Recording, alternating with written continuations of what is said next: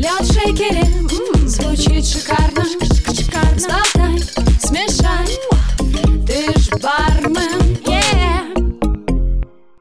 Всем привет! Это подкаст «Ты ж бармен», меня зовут Яна Айдарова, и здесь вы можете узнать о различных аспектах барной индустрии. Недавно компания Maximum провела на базе сайта inshaker.ru конкурс от бренда японского джина Рокку. И при подготовке к этой миссии я заметила, что философия жизни этой страны отвечает современным тенденциям и коктейльного мира. Чтобы разложить все по полочкам и вникнуть глубже в особенности культуры страны восходящего солнца и понять, что определяет японский стиль, каковы основные постулаты работы бартендера, сегодня в гостях подкаста «Ты ж бармен» участвует бренд-амбассадор японского джин Року Анастасия Штерцер. Настя, привет! Спасибо тебе еще раз огромное, что ты согласилась принять участие в этом выпуске. Привет, Ян, спасибо тебе, что позвала. Давай как специалист японского джина что, в принципе, на самом деле для меня открытие, потому что, насколько я знаю, японский джин вообще появился где-то лет 80 назад, да, появился на рынке, в принципе, но уже занял какую-то такую популярную позицию в, в мире. Ну, вообще, на самом деле, появи... Э, популярен стал японский джин прям вот в последнее время, и если говорить про Року как бренд, он появился в 2017 году, но экспериментировали они уже давно, просто не выводили на рынок на всеобщее джины, и если говорить про компанию Сантери, то первый джин их был выпущен в 1936 году. Это был сухой джин Гермес, но он как бы не пошел на общий рынок. Ну, собственно, сейчас очень а. многие японские компании, Ника, да, делают тоже хорошие да, джины да. и так далее. То есть это все, я бы сказала, появилось в последние десятилетия, то есть на общем рынке. А как ты думаешь, с чем это связано? Это связано с вот тем, что появился такой всем сейчас известный бум на джин, да, и джин, в принципе, сам по себе популярен во всем мире, мире. И началось это где-то вот эта новая эра э, джина, ренессанс, да, как мы его называем, mm-hmm. в начале 2000-х годов. В США стали появляться интересные джины по всей Европе и так далее. Япония в этот момент тоже подключилась, но наработки у них были раньше. Но тем не менее, как и, наверное, почти все, что производят э, из страны восходящего солнца, оно приобретает какую-то невероятную популярность и качество. Вот что, что виски, если мы говорим, что джин. Да, потому что качество это отдельная, отдельная история в Японии. Да? Для нас, в принципе, все, что сделано в Японии, сделано в Японии равно качество. Из-за каких-то национальных черт, которые э, присущи японцам, для нас это где-то перфекционизм, может быть, даже дотошность жадность, может быть даже фанатизм в каких-то делах, но для них это норма жизни, а мы как бы, собственно, потребляем их продукт с удовольствием, потому что знаем, что они вот досконально все делают. Это касается не только алкоголя, естественно. Техника, машины, часы, ну и так далее и тому подобное. Вот как раз-таки об этом сегодня мы поговорим, то есть ты уже обозначила первый такой пункт, наверное, самый яркий, который бросается в глаза и который можно перенести на работу, в том числе за баром. Это дотошность, как ты сказал, это такое постоянное стремление к перфекционизму, это внимание к деталям. И лично я еще поняла, что какая-то некая театральность в этом присутствует. Как в чайных церемониях все это выглядит так театрализированно. Каждый жест продуман, каждый взмах инструментарием, он настолько выверен в плане техники, и это выглядит очень красиво. Ну да, есть такое, это вот часть такой японской эстетики, если даже ты просто сказал про театральность, да, если прочитать или посмотреть или углубиться в японские театры, то станет понятно, что, конечно, у них своеобразная такая подача своя, и, в принципе, эта подача, она известна по всему миру, да, такой перебор немножко, да, то есть очень сильно показаны эмоции, да, все вот так. В принципе, это присуще вообще любому театру, потому что театр это не кино, и там нужно чуть-чуть переигрывать, да, чтобы до каждого зрителя доходило в зале. Но у них это вот прям э, такое возведено, наверное, в абсолют. И есть, раз уж так просто пару слов о театральном искусстве и об актерском мастерстве, есть две таких самые знаменитые школы по всему миру, да, одна школа там Станиславского, грубо говоря, когда мы через чувство актер показывает, то есть он сначала чувствует, а потом уже показывает. И есть э, другая школа, ее называют либо школа французская Дени Дидро, вот мне кажется, японцы ближе к ней. Это когда тебе не нужно сильно чувствовать, и актеры не издеваются над собой для того, чтобы переживать все, что они показывают, но нужно очень ярко показывать. А вот вспомни французское кино, э, да, где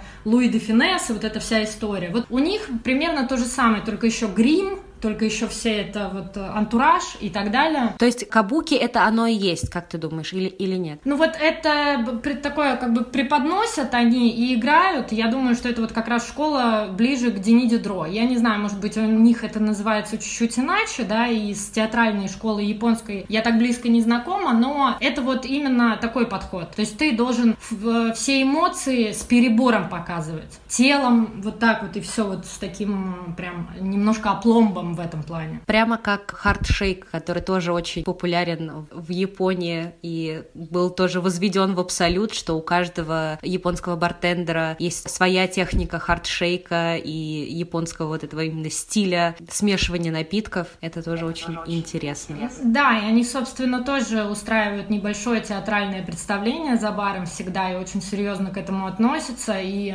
только здесь они скорее, у них всегда серьезные лица, да, то есть у них такая строгость, сдержанность, но при этом движение, да, все тело задействовано, вот при этом минимализм в этом присутствует. То есть они не делают стир огромными размашистыми движениями, но при этом это все равно театрально. Как ты думаешь, неразмашистые движения, они связаны с тем, что в принципе все очень компактно, то есть даже дома в японском стиле, они очень небольшие, и там нет каких-то супер огромных пространств, все складывается, знаешь, как в, в чемоданчик. Это, я, я считаю просто, что это часть э, вот этого японского эстетического мировоззрения, которая состоит из кучи вот этих вот э, терминов и традиций, о которых мы тоже в том числе сегодня будем с тобой говорить. Это все, в принципе, об одном, о минимализме, о том, что красота в простых вещах, о всяком отрешении от излишеств, и это, в принципе, переносится так или иначе всюду. Каллиграфия та же, да, все, все такое четкое, линии, да, там, ну, и, но, но при этом они не выверенные, в смысле остаются шероховатости, остается вот эта вот э, красота в том, что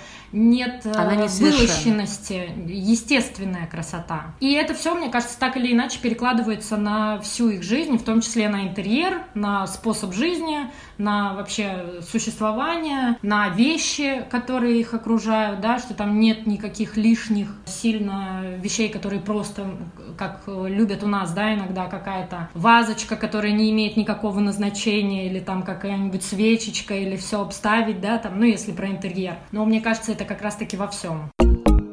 Твой черед рассказать про интересную особенность в японской культуре. Я бы, конечно, первое, про что рассказала, это про традицию шум. Почему? Потому что она, во-первых, была для меня открытием с появлением Рокуджина, и она напрямую связана с производством Рокуджина. И плюс это действительно та традиция, про которую не так много можно найти в интернете, да, как, например, там про Ваби-Саби или про что-то еще, э, и тема, она интереснее. Шун означает, в принципе, что всем нужно наслаждаться в свое время, если говорить обширно. А если углубляться, то это традиция, которая напрямую связана с гастрономией в первую очередь, ну и как следствие с производством напитков тоже. Ну, то есть сезонность. Да, сезонность. Ну, то угу. есть в Японии есть ряд блюд, да, которые подают исключительно в определенный сезон, когда э, созревают ингредиенты, которые входят в состав блюда. То же самое касается нашего джина, да, потому что ботаникалы собираются в период э, их цветения и аромата, когда они находятся на пике. И э, эта традиция говорит о том, что нужно есть, да, японцы питаются сезонными продуктами, потреблять что-то в пищу в тот момент, когда этот ингредиент, фрукт, овощ, все что угодно находится на пике своего вот вкусового аромата и так далее. Э, ну и, собственно, если говорить про року, да, мы часто говорим, вообще року напрямую с природой связан, потому что если перевести это в какой-то красивый текст, да, то действительно можно попробовать природу Японии на вкус, потому что все четыре сезона в року сохранены. Шесть ботанических ботаникалов, каждый из них растет в свое время года и собирается вот на пике своего цветения аромата, собирается в свежем виде, что тоже очень нетипично для джина. Ну и используется, мацерируется в свежем виде, что как бы тоже необычно. Поэтому шум такая интересная традиция. И в принципе, несмотря на то, что конкретно она касается приземленных вещей, да, питания, напитка, в целом это еще такая очень глубокая мысль, наслаждаться всем в свое время. А, Моновара ты говоришь? А, моно, но, авара. Это три слова, ну, вернее, это одно слово из э, трех слогов. Так, а что она означает? А, это такая традиция, по сути, это переводится как печальное очарование вещей. Это на самом деле одна из моих любимых традиций, потому что она звучит невероятно просто красиво, и э, ее суть не менее красива. Просто тобой меланхоличная особа, мне кажется. В общем, Мона Ноавара — это такая, знаешь, как, это не совсем даже традиция, это такая глубокая и чуткая оценка эфемерности жизни. Того, что жизнь прекрасна, но мимолетна и э, несет в себе оттенок печали. Потому что неизбежно в жизни мы сталкиваемся с какими-то страданиями, потерями и так далее. Поэтому этот оттенок печали, он всегда присутствует. Но при этом э, жизнь э, полна таких счастливых моментов, полна созерцания прекрасного. И чем глубже мы можем это ощутить, тем лучше мы в себе укладываем вкладываем вот это общее понимание мира, да, и жизни твоей и людей вокруг тебя. Добавлю про то, что для меня это такое, вот цветение сакуры — это квинтэссенция этого понятия. Почему? Потому что когда ты наблюдаешь за этим прекрасным цветением, ты э, получаешь невероятное удовольствие, особенно если ты действительно можешь наслаждаться прекрасным, а это тоже нужно уметь, согласно японским традициям. А, но при этом ты всегда помнишь, что очень скоро все эти красивые цветы облетят, и что э, все это прекрасное закончится. То есть вот такая вот... Тогда вопрос, а как, э, например, эта философия может э, играть в, в барной культуре? А, ну, на самом деле, знаешь, вот я, я бы здесь сравнила еще один из моих любимых коктейлей драй мартини, он тоже на джине. И э, есть такое понятие драй мартини, да, что мы все знаем, что это на самом деле очень по рецептуре простой коктейль, но его невероятно сложно сделать. Правильно приготовить, правильно подобрать гостю и, собственно, там правильные температуры и так далее, подобрать к нему момент. И плюс э, не каждый гость к нему готов, и до него действительно нужно дорасти. А, но при этом, если ты делаешь идеальный драй-мартини, особенно если ты его любишь или любит гость, которому ты его делаешь, и ты его делаешь идеально, вот, ну, с учетом того, что ты послушал гостя и понял, что он хочет, ты всегда понимаешь, что этот коктейль конечен так же, как и наша жизнь. Но если он будет идеален, то его память о нем проживет еще столько времени, сколько физически она не, не может существовать сам коктейль. То есть существование этого коктейля конечно, но память о нем может жить еще долго. И в этом есть тоже такой прекрасный момент, потому что есть люди, вот, допустим, я люблю этот коктейль, и действительно, не всегда тебе готовят хороший драй-мартини, не всегда ты сам себе можешь приготовить хороший драй-мартини, но когда ты его приготовил идеально для себя, допустим, ты очень долго его помнишь. И иногда вот я могу там в какой-то момент ходить, гулять или что-то и думать, так, хотелось бы выпить драй-мартини, я вспоминаю тот самый драй-мартини. И неизвестно, был ли это только вкус. Возможно, там и бокал, и атмосфера, и музыка, и какие-то запахи, и собеседник мой в этот момент. Все это дополнило вот эту атмосферу этого э, ощущения от этого коктейля. Вот э, здесь бы я сделала какой-то такой сравнительный анализ. То же самое гости в баре. Этот момент единственный, он не повторится никогда когда сидит перед тобой этот гость, ты делаешь ему этот коктейль, завтра ты ему можешь повторить тот же коктейль по той же рецептуре, но это будет уже другой коктейль, потому что будет другой трек играть, другая атмосфера, там, ну и так далее. Один человек, одна встреча, да, один шанс, другого такого уже не будет,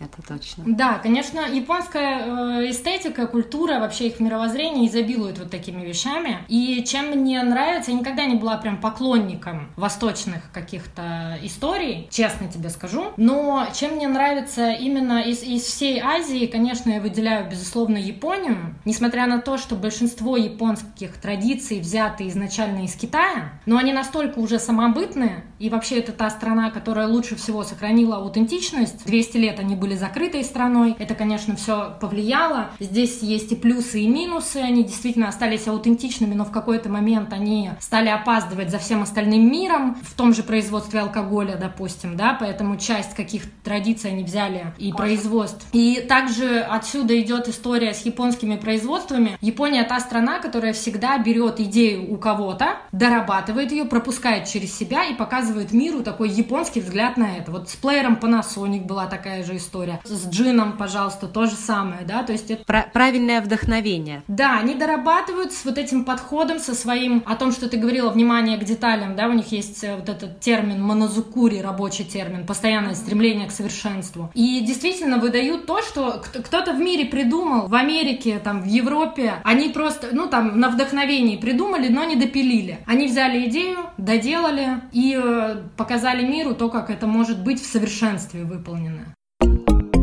Хайбализация вот эта повальная по миру, как мне кажется, она занимает особое место в японских напитках, понятие хайболы, но оно же пошло, наверное, из Японии, или я ошибаюсь? А, ну, на самом деле, если углубляться... Это же история про, про мизувари в том числе, ну, то есть разбавление, правильное разбавление напитка водой модернизировалось в хайболы. Здесь они вот э, это и делают с нами, да, потому что если углубиться в историю, не японцы первые стали виски ну, разбавлять понятно, водой, да и также, не знаю, есть старинный, если про джин говорить, джин Рики, да, один из тоже любимых моих коктейлей, когда джин просто смешивают с содовой. Они просто ввели это в такой абсолют и добавили этому стиль. Сделали целую категорию, грубо говоря, да, то есть и от них э, пошла вот именно такая популярность на это. Это, безусловно, как бы то, что они внесли свое, но изначально идея была не их, разбавить э, ну, крепкий да, алкоголь да. просто водой. И они ввели это не просто виски, в который добавили содовую, содовую, а действительно сделали мизуари, да, то есть и все это настолько эстетично и э, с таким э, самобытным подходом, что действительно весь мир потом начинает думать, что это же придумали они, хотя они взяли идею, но они ее переработали и э, сделали своей. И, конечно, еще вот в довершении к той теме про Японию, э, чем действительно, например, и, и Япония интересна мне, тем, что я понимаю, что я никогда не смогу понять э, до конца, понять вот эту вот их структуру отношения к жизни, и этим э, именно это интересно, что они такие, как другой мир внутри э, нашего мира. Если говорить про ваби-саби, ваби-саби, конечно, сейчас вообще на пике популярности, да, и это такая очень... Давай для слушателей вкратце, если тебе не сложно, можешь ли ты дать какую-то характеристику этой философии? Вообще это переводится, да, только если терминами говорить, как скромная красота. Состоит ваби-саби из двух слов, да, где у ваби есть свое значение, у саби свое. Ваби означает такую скромность, одиночество, какую-то неяркость, неброскость, но при этом какая-то внутренняя сила, если мы говорим о вот такой общей, да, эфемерном объяснении. Саби здесь играет роль такой архаичности, неподдельности, истинности, красоты в таких неровностях, вот в естественной красоте и в умении ее понимать. Мы все прекрасно знаем, да, что очень легко любить очевидную красоту. Примеров куча, там, не знаю, кукла Барби, да, там какая-то красивая, вылощенная в интерьерах ровно стоящие э, картинки, какие-то детали и так далее. Это все радует глаз, конечно, и так далее, но это очень очевидно, и это очень просто любить и получать от этого Такой удовольствие. глянец. Да, и это, но при этом это неестественно.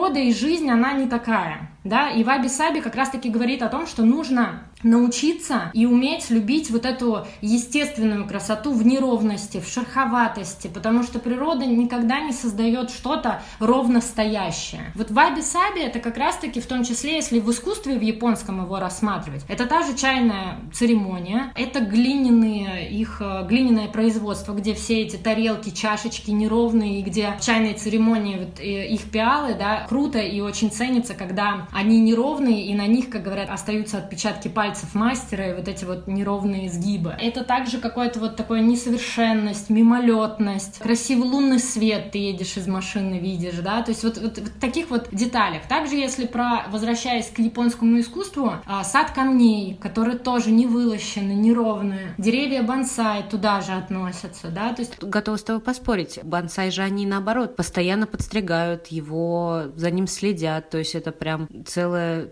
наука это следить за этим. То есть она, она же не просто вот так выросла и красиво, они действительно там ее подстригают каждую, каждый миллиметр, каждый день. Да, ты права, но здесь э, есть э, соединение в этом. То есть там есть и часть э, вот этой естественности, потому что ты следишь за этими корнями, они подстригают эти корни, да, делают миниатюру дерева, но при этом ты до конца никогда не можешь как бы угадать, какое оно будет, как вырастет у тебя ветка, да, и так далее. Да, что-то ты можешь подкорректировать, но там все-таки остается место для внезапности природной. Несмотря на то, что ты полностью контролируешь процесс и дотошно там подходишь ко всему. Когда я впервые узнала о деревьях бонсай, я подумала, что да, это очень красиво, но с другой стороны, э, это тоже немного по-японски жестоко. Потому что мы знаем, что у этих людей, вот я просто тоже бы хотела раскрыть чуть-чуть другую, да, mm-hmm. а, допустим, вот это монозукури, вот это постоянное стремление к совершенству, это же вот такая вера человека, то есть он верит, что нужно делать вот так, да, и вот... Такое до, до, до фетиша да, возведенное. Да. Угу. Мы знаем пример Второй мировой войны, то есть фанатизм, то есть это, э, это та форма, которая может перейти, у нее есть и обратная сторона медали. И когда, э, если говорить про деревья бонсай, если вдуматься в это, это, конечно, сложная работа, это красиво вообще, как это можно было придумать, да?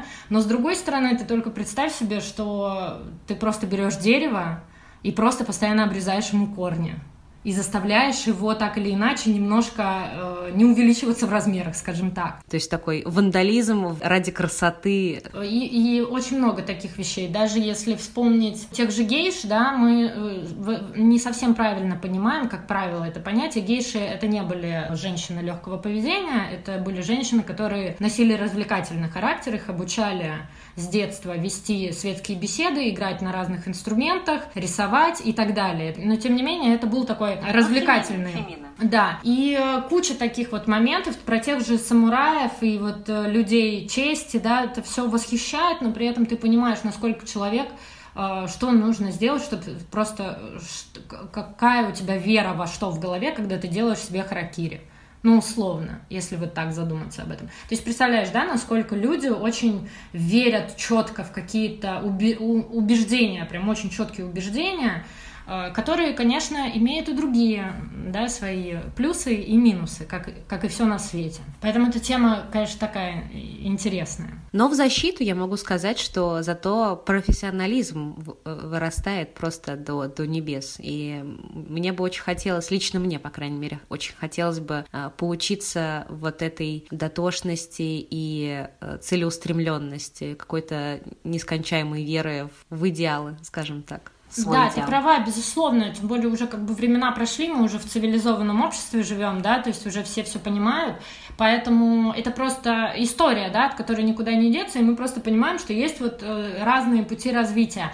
Но, безусловно, сейчас э, мы, весь мир просто наслаждается продуктами из Японии и их философиями, э, которые часто, конечно, европеизируются, в общем, на европейский лад переделываются, упрощаются, так же, как с ваби-саби, теперь она очень, э, традиция очень модная в интерьерах, в европейских часто, да, и да, это не совсем да. отражение на 100% того, о чем говорит сама японская традиция, это скорее такое поверхностное восприятие этой традиции, но тем не менее это то, что во всем мире очень и очень пользуется популярностью и продается.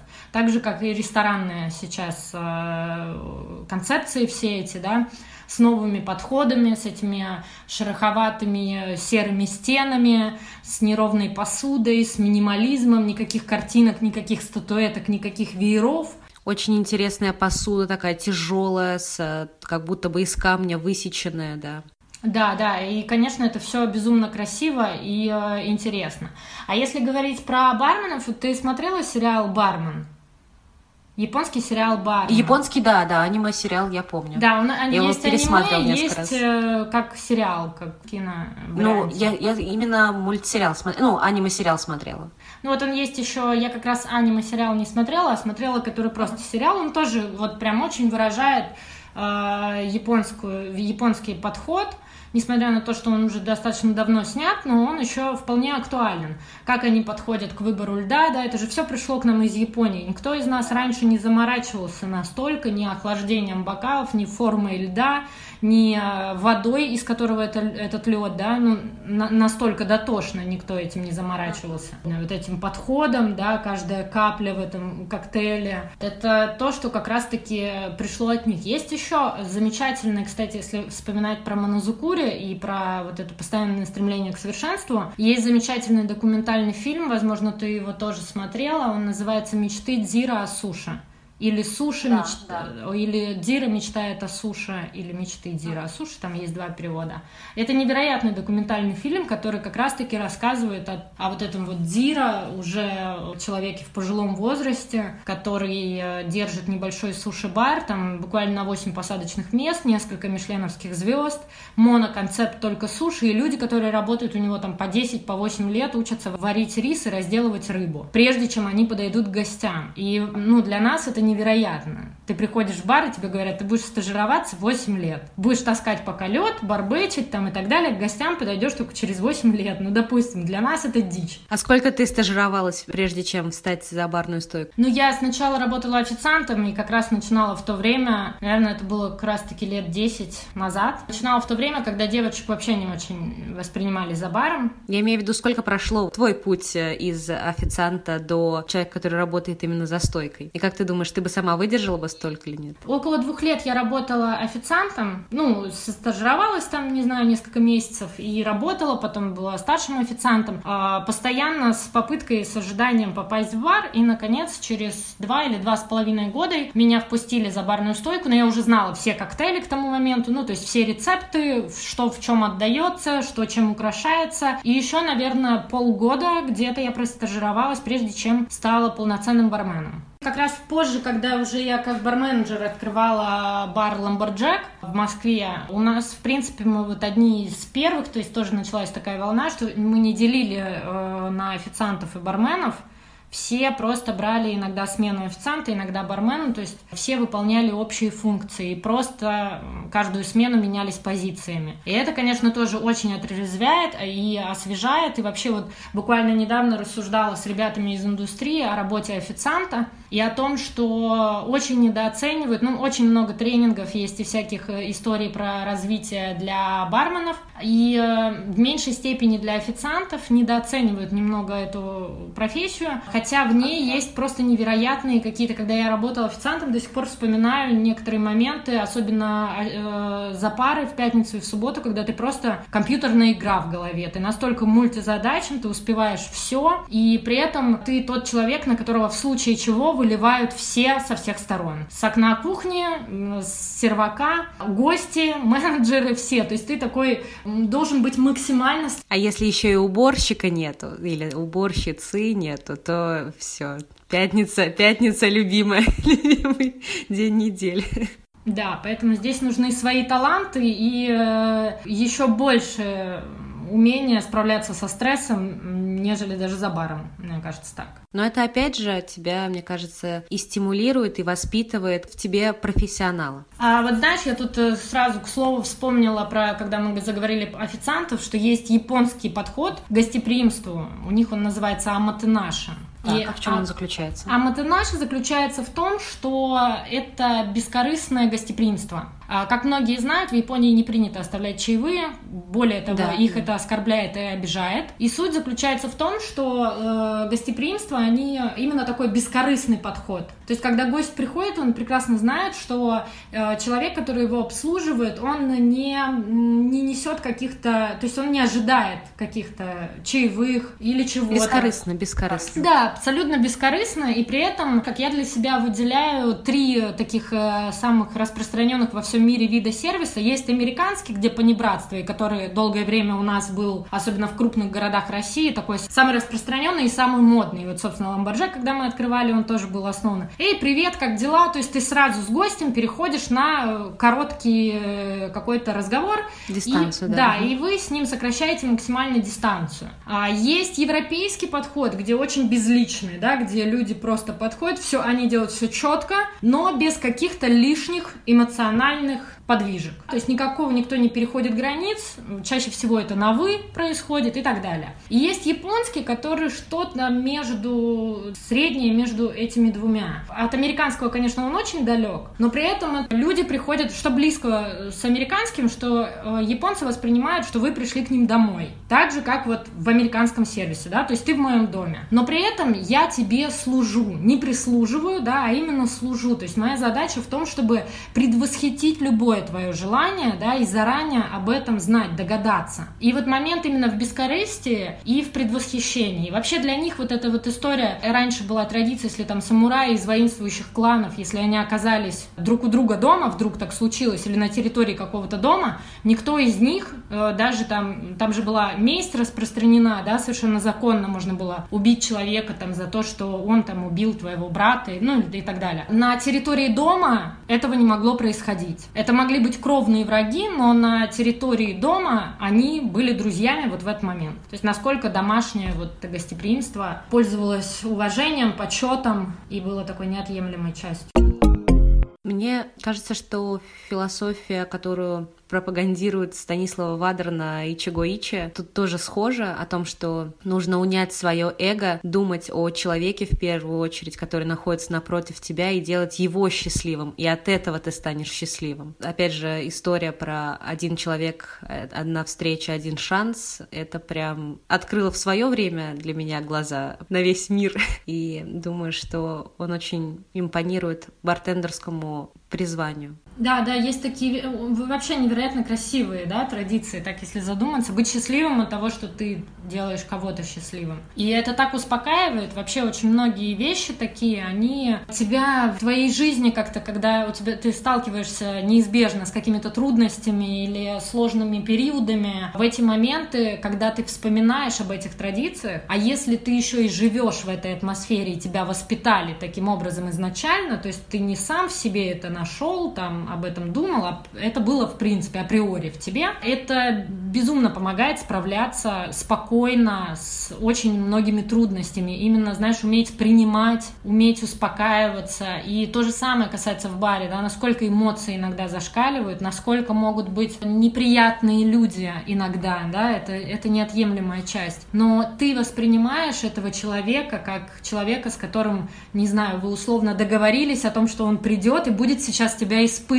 И это возможность для тебя пройти какой-то сейчас этап, возвыситься, научиться чему-то, а он твой помощник. А как ты думаешь, как э, себя ловить на, во время смены на этих мыслях и как бы возвращать себя в, в нужное русло, чтобы в запаре и в запале не выветрить эту философию или эти принципы? Ну, я могу свой пример привести, допустим, или всем известный пример из фильма э, с Леонардо Ди Каприо. Помнишь, когда они в сон во сне, и у каждого... Начало.